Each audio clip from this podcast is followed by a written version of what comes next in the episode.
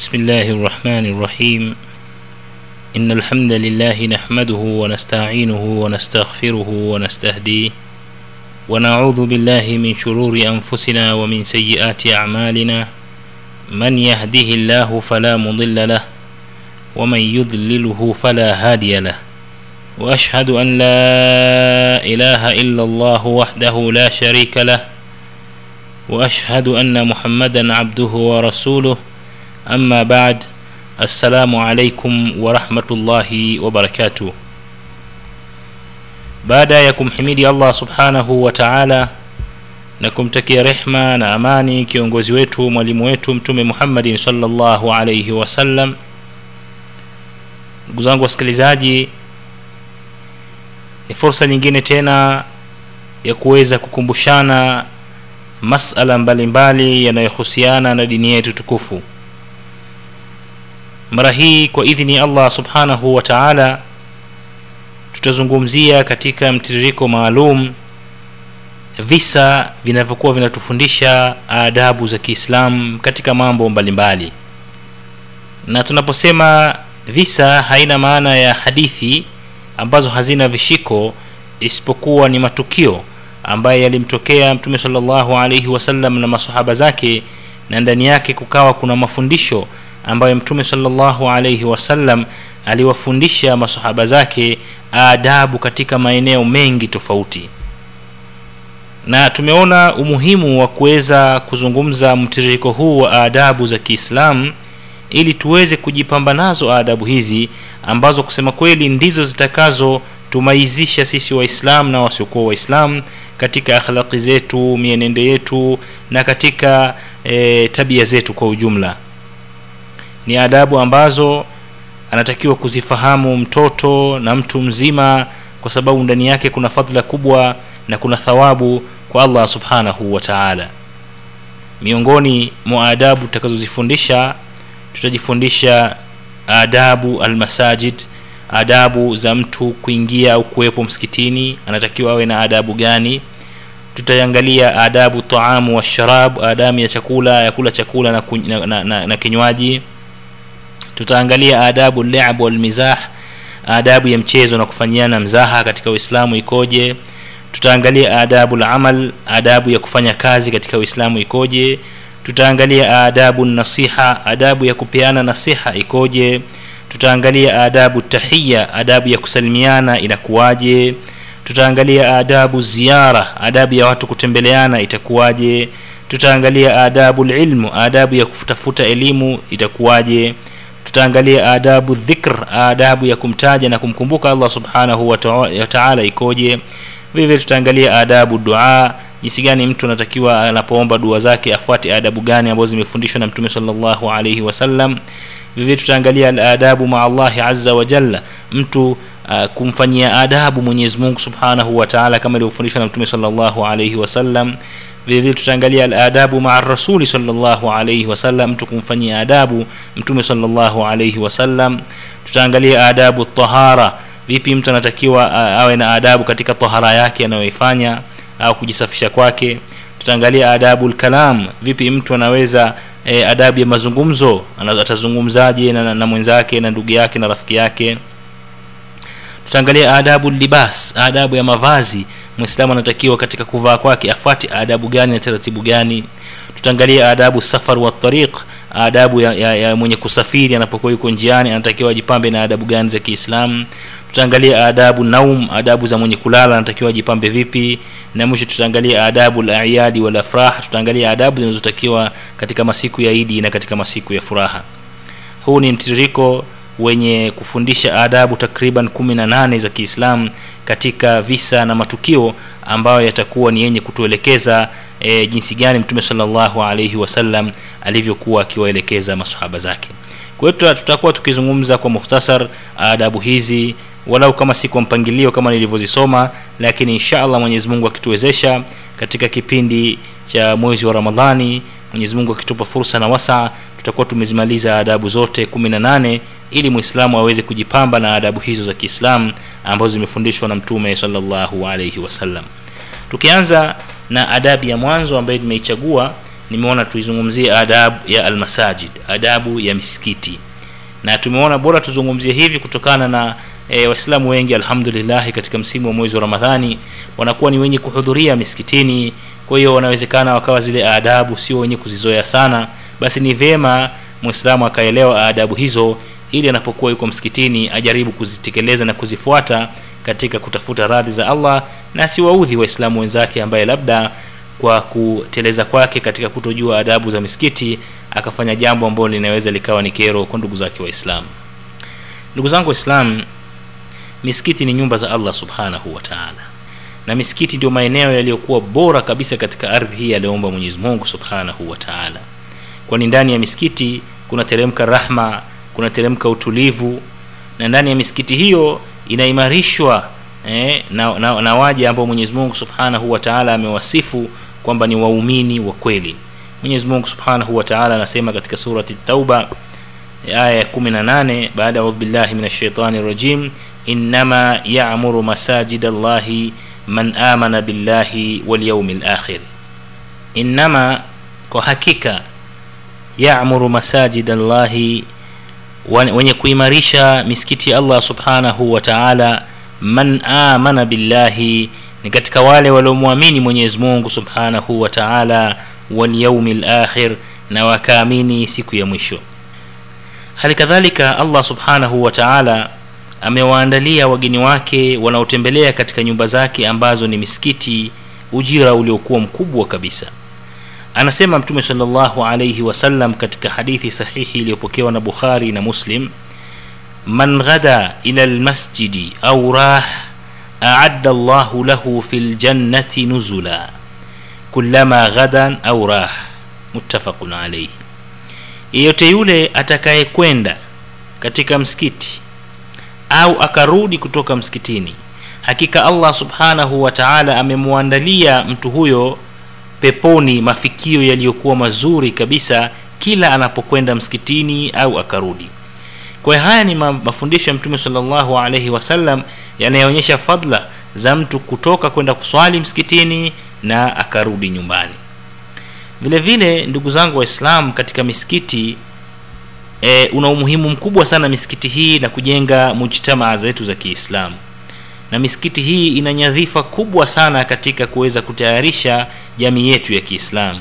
Kwani misikiti ni sehemu ya ibada ni sehemu ambazo waislamu wanatakiwa wapate ilmu ndani ya misikiti hiyo. Na uislamu unahimiza una, una, una nafasi ya msikiti katika mujtama au katika jamii iwe ni nafasi iliyokuwa kubwa nafasi ya heshma. Kwa ajili hii uislamu ukaweka adab na na na na, na, na akhlaqiyat na zile mambo ambayo yanatakiwa yaf, yafanyike. Yani kuna zile adabu na tabia ambazo zinatakiwa kwa mwislamu kuzifanya kila anapokuwa anaingia msikitini kwa ajili ya kuweza kuleta eh, heshma ya msikiti. Na vile vile kuwa na utulivu kuwa na unyenyekevu kuwa na, na, na, na, na, na usafi wa nafsi na vitu kama hivyo. Kwa ajili hiyo insha allah katika darsa yetu ya leo tutaangalia baadhi ya adab zinazotakiwa katika misikiti yetu. Ndugu zangu waislamu adabu ya kwanza kabisa ambayo tunatakiwa tuifanye tunapokuwa tunaingia katika misikiti yetu ni tahiyatul masjidi. Ni mtu kuusalimia msikiti. Mtu atausalimiaje huo msikiti? Tunahadithiwa kwamba jalasa rasulullahi salllahu alaihi wasallam maa ashabihi radiallahu anhum alikuwa amekaa mtume salllahu alehi wasallam siku moja na masahaba zake radhi za mwenyezi mungu ziwaendee. Fi lmasjidi alikuwa amekaa msikitini liyuallimahum umura dinihim ili kuwafundisha mambo yanayohusiana na dini yao. Wa fi athnai dhalik wakati mtume salllahu alaihi wasallam amekaa pale msikitini dakhala abu qatadata radiallahu anhu lmasjida aliingia huyo sahabiya anaitwa abu qatada aliingia msikitini faraa rasulllahi salllahu alaihi wasalama jalisan maa ashabihi yuallimuhum. Akamuona mtume salllahu alaihi wasallam amekaa pamoja na masahaba zake hali ya kuwa mtume anawafundisha. Fadhahaba abu qatada ila nabiyi salllahu alaihi wasallam thumma jalasa maahum. Akaenda huyo abu qatada kwa mtume salllahu alaihi wasallam kisha akakaa na masahaba wale kusikiliza darsa ya mtume salllahu alaihi wasallam faqala lahu nabiyi salllahu alaihi wasallam mtume salllahu alaihi wasallam akamwambia abu qatada ma manaaka an tarkaa rakataini qabla an tajlisa? Ni kitu gani ambacho kimekuzuia? Usiswali rakaa mbili kabla hujakaa. Faqala abu qatada. Abu qatada akamjibu mtume salllahu alaihi wasallam kwa kusema ya rasulllah ewe mjumbe wa mwenyezi mungu raaituka jalisan wannasu julusu nimekuona umekaa na pembezoni mwako watu wamekaa. Faqala nabiyi salllahu alaihi wasallam mtume salllahu alaihi wasallam akamwambia abu qatada idha dakhala ahadukum lmasjida anapoingia mmoja wenu msikitini falyarka rakaataini qabla an yajlisa basi na aswali rakaa mbili kabla ya kukaa na haya maneno si kwamba mtume salllahu alehi wasallam anamwambia tu abu qatada bali alikuwa akiwaambia na masahaba zake wote walioko pale na ndi hivyo hivyo ndivyo walivyotuambia waislamu wote ambao tunafuata mafundisho ya mtume salllahu alaihi wasallam kwamba tunapoingia msikitini basi ni vyema kuusalimia msikiti na kuusalimia msikiti ni kuswali rakaa mbili kabla mtu hajakaa. Jingine katika adabu za misikiti ni kutonyanyua sauti mtu anapokuwa yuko msikitini. Msikiti ni sehemu ya adabu sehemu ya utulivu sehemu ya ibada si sehemu ya kupiga makelele ya aina yoyote ile. Kwa hiyo ukiingia msikitini jihadhari sana na makelele. Kwa sababu amiri lmuminin umar ibn lkhatab radiallahu anhu aliwazuia watu kunyanyua sauti zao siku moja katika msikiti wa mtume salllahu alaihi wasallam na akawakaripia sana kwa kuwaambia ijtanibu llaghwa fi lmasjidi jiepusheni na mambo ya upuuzi msikitini. Inna masjidana hadha hakika msikiti wetu huu la turfau fihi laswatu hazinyanyuliwi katika msikiti huu masauti na makelele. Na siku moja aliingia umar ibnu lkhatab radiallahu anhu katika msikiti akawakuta watu wawili ambao hawafahamu lakini aliwakuta wakiongea kwa sauti murtafiun kwa sauti ya juu. Na hapo msikitini alikuwepo mmoja katika masahaba akiitwa asaibu ibnu yazid radiallahu anhu alikuwa amelala msikitini. Umar ibnu lkhatab akamtupia huyu saibu alikuwa amelala akamtupia kijiwe kwa kumwamsha kwamba amka amka lakini akamtupia mawe hivi kwamba kumwamsha. Saibu alipoamka akamgeukia umar ibnu lkhatab na akamwona kwamba ndo aliomwamsha. Akamwita umar ibnu lkhatab na akamwambia hebu amka nenda kaniitie hawa watu wawili ambao wanazungumza hapa msikitini. Asaib akaenda huyu mtu anaitwa saib akaenda akamwambia jamani amiri lmuminin anawaita. Walipokuja akawauliza nyinyi ni kina nani? Wakasema fulani na fulani mimi ni fulani na huyu mwenzangu ni fulani.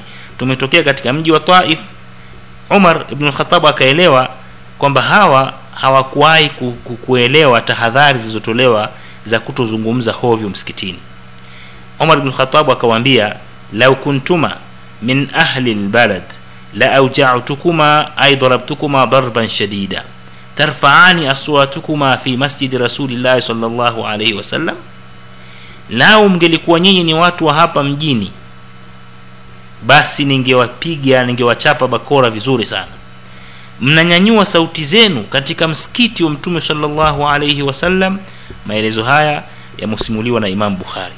Kwa hiyo inaonyesha kwamba msikitini si sehemu kusema kweli ya, ya watu kupiga makelele na kunyanyua sauti zao na kuzungumza habari zao. Msikitini ni sehemu ya utulivu.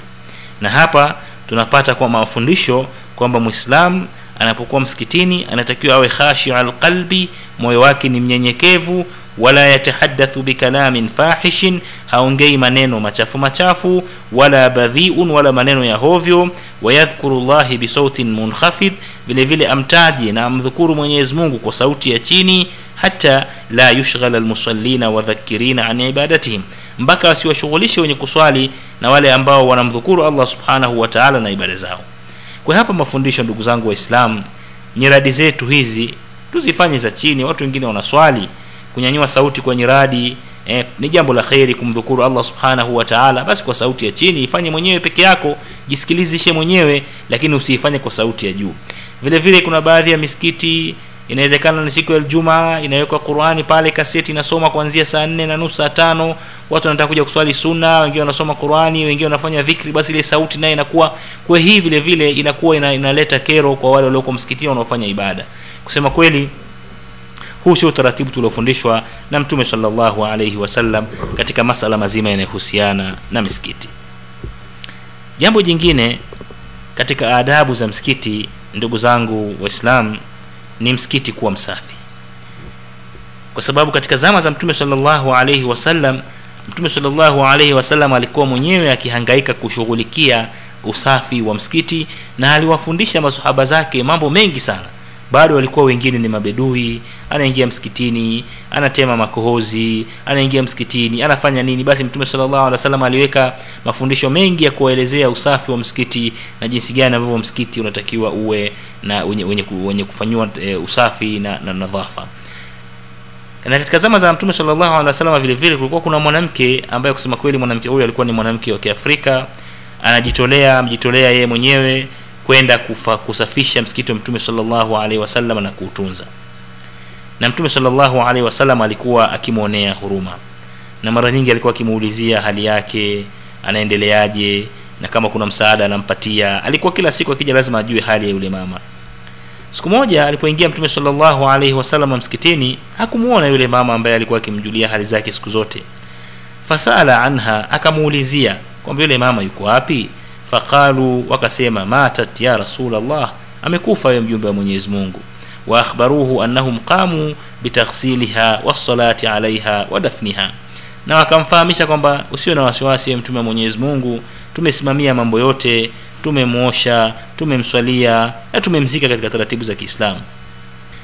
Mtume wasallam baada ya kusikia maneno haya akawa kama vile ni mtu ambaye amekereka na ameudhiwa kwa kuwa walidharau jambo la yule mama.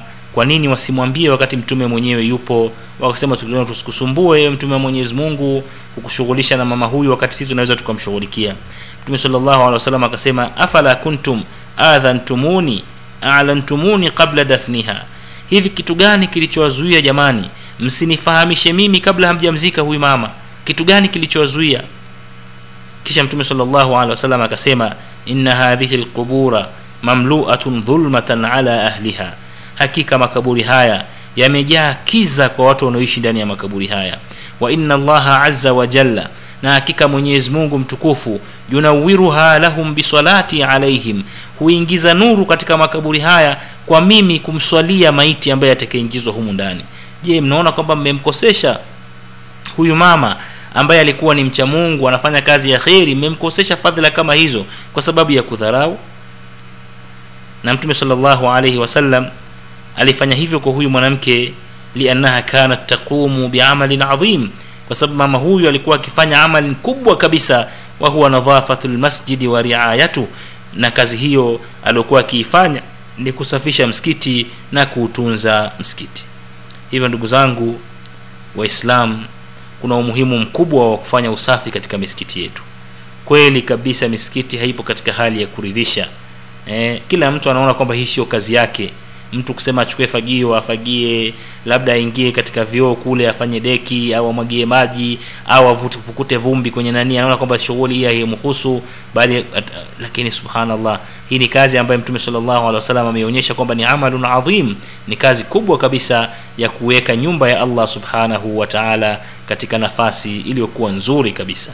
Ndugu zangu waislam katika adabu miongoni mwa adabu za kiislamu ni kusafisha misikiti yetu kuiweka katika hali nzuri kuiweka katika kuweka kupanda maua kufanya hali nzuri ya kimisikiti ambayo mtu akiingia kusema kweli inapendeza. Hivi ndio tulivyofundishwa na mtume sallallahu alaihi wasallam. Na katika adabu kadhalika za msikiti ni yule mwenye kuingia msikitini kuwa katika haia nzuri katika mavazi yaliyokuwa masafi na yeye mwenyewe kuwa msafi na hata kuwa na harufu nzuri ambayo itakuwa haiwakeri waislamu wenzake ambao wako pale msikitini. Tumepata vile vile mafundisho na, na visa kutoka kwa mtume salllahu alaihi wasallam kuonyesha jinsi gani ambavyo mwislamu anatakiwa awe katika msikiti. Tuna- tunahadithiwa kwamba waislamu walipokuwa wakirejea kutoka katika vita vya khaibar walipita katika ardhi ambayo kusema kweli sehemu hiyo au katika mji ambao mji huo ni maarufu kwa ulimaji wa vitunguu na vitunguu thaumu na walikuwa wana njaa hawana kitu kingine cha kula. Basi wengi wao waka wakapupia kuanza kula vitunguu vile kwa sababu ili waweze kupunguza ile njaa waliokuwa nayo. Wakala vile vitunguu kisha wakaenda msikitini. Walipoingia msikitini mtume salllahu alaihi wasallam akasikia ile harufu na akaita mtume salllahu alaihi wasallam kwa kusema man lam yakulu liyusallu, li, maahu. Yule ambaye hajakula vitunguu basi na tuswali naye. Wa akhara alladhina akalu hatta tadhhabu raihatu lbasal wathaum min afwahihim na akaambia wale waliokula vitunguu vya vitunguu maji na vitunguu thaum kwamba jamani hebu kaeni kwanza huko msubiri mpaka midomo yenu hiyo harufu ya midomo hiyo ishe ndiyo muingie mswali. Kinyume cha hivyo hamuwezi kuswali na sisi kwa hiyo ina maana kwamba mtume sallallahu alaihi wasallam hakupenda wale waliokula vitunguu vile kuwaudhi ndugu zao waislamu kwa harufu mbaya ya mdomo ambayo ingeweza kuwasababishia kukereka katika swala zao.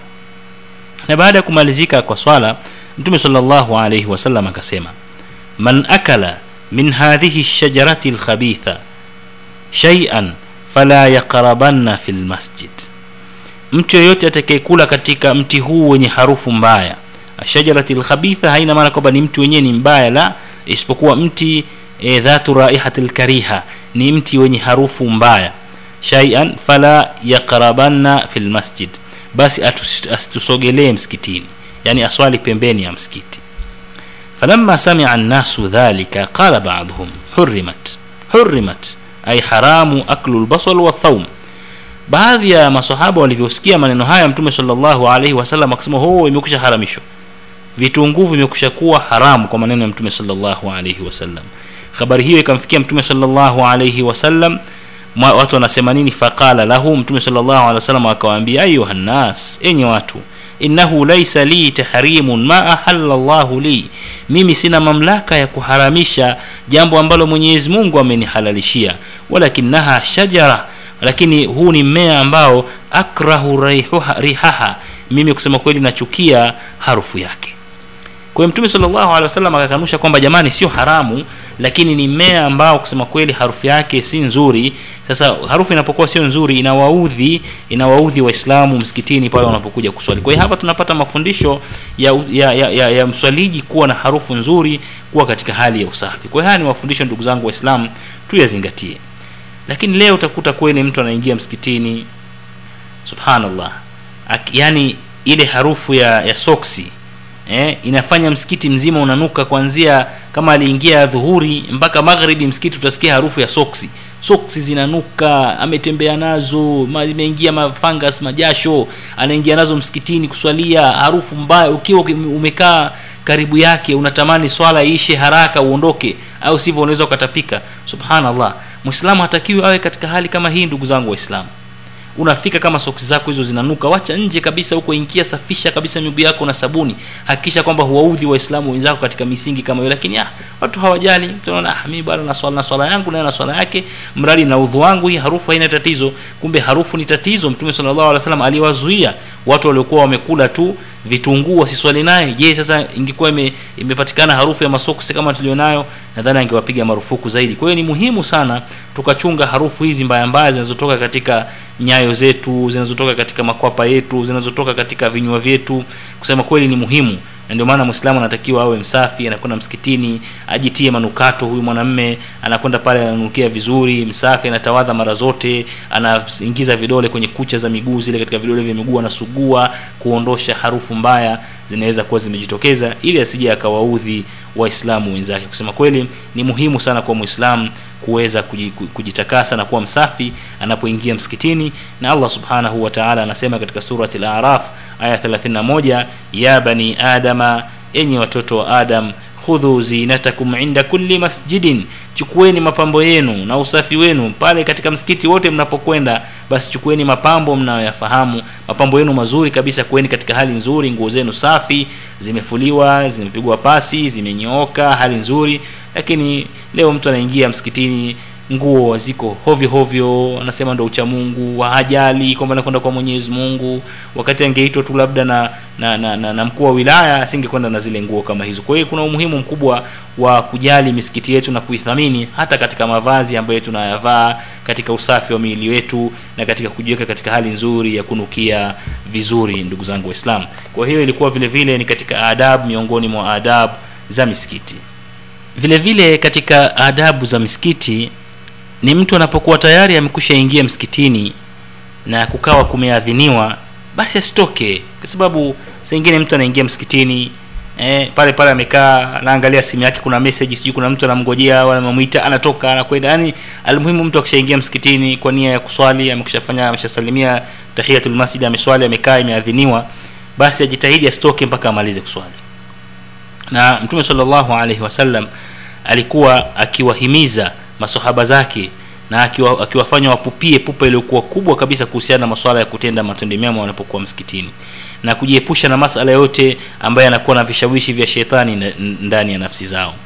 Kwa ajili hiyo mtume sallallahu aliwaamrisha masahaba zake kwamba wakiingia msikitini asitoke mtu yoyote msikitini baada ya kuwa adhana imekwisha adhiniwa eh, asitoke tena mpaka aswali ile swala na siku moja tunahadithiwa na abu hureira radiallahu anhu alikuwa amekaa katika msikiti wa mtume sallallahu alaihi wasallam na kulikuwa pale msikitini kuna kundi la masahaba na na, na, na, na watoto wa masahaba ukafika wakati wa swala na ikawa imeadhiniwa adhana. Na wakati wa adhana akasimama mtu ili aweze kutoka msikitini. Abu hureira akawa anamwashiria yule mtu kumwonyesha kwamba fakad asa aba lqasim mtu huyu anayetoka amemuasi mtume sallallahu alaihi wasallam kwa sababu mtume sallallahu alaihi wasallam alifundisha kwamba mtu anapoingia msikitini na ikaadhiniwa basi si vyema mtu huyu akatoka. Kwa hiyo ni muhimu sana ndugu yangu mwislam unapoingia msikitini jaribu kuacha mambo yako mengine nje ya msikiti eh, yasiku yasiku yasiku yakakupelekea ukatoka msikitini na ukaanza kutafuta e, mambo mengine ya kidunia kusema ah, nilisahau kitu fulani nilisahau kitu fulani. Hapana. Shetani anatafuta njia za kukutoa msikitini kwa hiyo usije ukampa nafasi hiyo. Vile vile katika adabu za msikiti ni kuwepo na darsa katika misikiti. Kwa sababu darsa tunafahamu ndo zinazohuisha misikiti. Kuwa ni sehemu ambayo watu wanajifundisha mambo mbalimbali yanayohusiana na masala ya dini yao. Ndiyo katika sehemu ya misikiti na katika hili siku moja abu hureira radiallahu anhu huyu sahaba wa mtume salllahu alaihi wasallam aliona watu wameshughulishwa sana na maswala ya biashara. Wameingia wame, wame masokoni wameacha kabisa maswala ya kukaa msikitini na kujifundisha ilmu. Na hii ilikuwa ni baada ya kifo cha mtume salllahu alaihi wasallam abi hureira kusema kweli alihuzunishwa sana na hali ile kwamba watu wameacha kukaa msikitini kusoma wameingia masokoni ikiswaliwa tu salamu alaikum salamu alaikum mtu hakaya anaondoka anashughuli kwenda kukimbilia dunia. Hilo likawa limemkera sahaba huyu Abu horera kuona kwamba watu wamekushaacha sunna ya kusoma dini katika msikiti. Siku moja akafikiria kitu cha kufanya abu horera cha kuwarudisha watu msikitini. Na akapita katika wakati anapita sokoni ikamwijia fikra akaona hii fikra ngoja aitekeleze leo. Akaita abu hurera kwa sauti iliyokuwa kubwa kabisa ya ahla suq ya ahla suq enyi watu wa sokoni. Dhaka mirathu rasulillahi salllahu alaihi wasallam yuqasum wa antum hahuna. Mkoje nyinyi?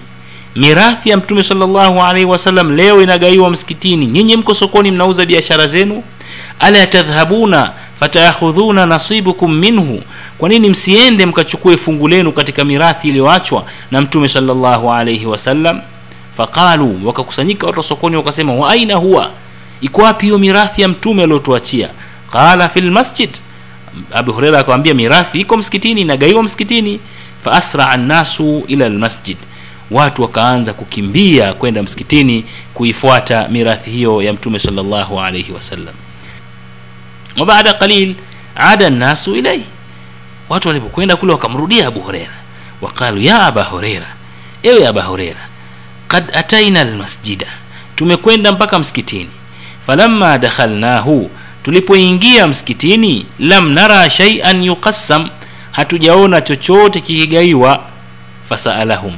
Aba hureira akawauliza wama raaitum ahadan fi lmasjid hivi hamkumwona mtu yoyote msikitini qalu wakasema wajadna qauman yusallun. Tumewakuta kuna watu wanaswali wa qauman yaqrauna alqurana. Na kuna watu wengine wanasoma quran wa qauman yatadhakaruna alhalala walharama. Na kuna watu wengine wakipewana mawaidha kuhusiana na mambo ya halali na haram. Faqala abu hureira abu hureira akawaambia dhaka mirathu muhammadin sallallahu alayhi wasallam ha, hiyo ndio mirathi ya mtume sallallahu alaihi wasallam niliyokuwa nimewaambia. Subhanallah. Abu horera alitumia njia moja ya kuweza kuwavuta watu na kuwakumbusha katika njia ya, ku, ya, ya, ya, ya, ya kuhamasisha kwamba wanatakiwa wasome dini. Kusema kweli watu hawa walimchukulia abu horera maneno anayazungumza wakaamini kwamba ni kweli kuna mirathi. Lakini abu horera alikuwa anataka kuwapa fundisho kwamba mirathi ya elimu ndio imeachwa na mitume. Mitume hawakuacha mirathi ya pesa. Sasa watu kwa kushughulishwa na masoko waliona kwamba tayari yani waliweka pesa mbele kuliko hata ile mirathi tulioachiwa na mtume sallallahu alaihi wasallam ambayo ni ilmu. Kwa hiyo abu akataka awagonge kwa mfano huu na tukio hili kwa kuambia kwamba jamani nendeni mkawahi mirathi ya mtume inamalizika kule. Na walipofika kama tulivyoona wakakuta mirathi iliyokuwa inakusudiwa si pesa bali mirathi ni ilmu. Kwa hiyo vile vile ndugu zangu waislam katika mwezi mtukufu wa ramadhan tusiwe na pupa sana ya kukimbilia masokoni kwenye biashara zetu kwenye shughuli zetu. Kuna darasa miskitini zinatolewa ima baada alasri ima baada au kabla lisha kwa muda au darsa zinatolewa katika nyakati tofauti. Wacha kufikiria mambo yako ya dunia. E, kuna watu wengine kweli baada alasri darasa inatolewa ana habari anakwenda tu kulala au kuangalia tv kwani usikae uka, ukapata mirathi ya mtume sallallahu alaihi wasallam au darsa zinatolewa kabla ya swala ya aisha? Wahi mapema e, mtu mwingine anakuja pale ndo inakimiwa swala ndo anaingia. Kwa nini? Anakimbia darsa ya dini subhanallah. Unakimbia mirathi ya mtume sallallahu alaihi wasallam.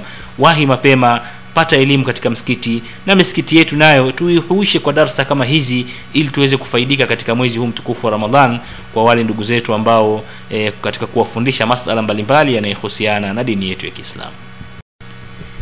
Ndugu zangu waislam kwa hayo machache ambayo tumeyazungumza leo katika adabu za misikiti tutosheke nayo na tunamwomba allah subhanahu wa taala atujalie tuweze kufuata adabu hizo ambazo tumefundishwa na mtume salllahu alaihi wasallam katika misikiti yetu ili tuweze kupata fadla kutoka kwa allah subhanahu wa taala. Insha allah katika vipindi vinavyokuja tutaangalia adabu zingine ambazo tumezizungumza ili tuweze kujipamba nazo والسلام عليكم ورحمة الله وبركاته.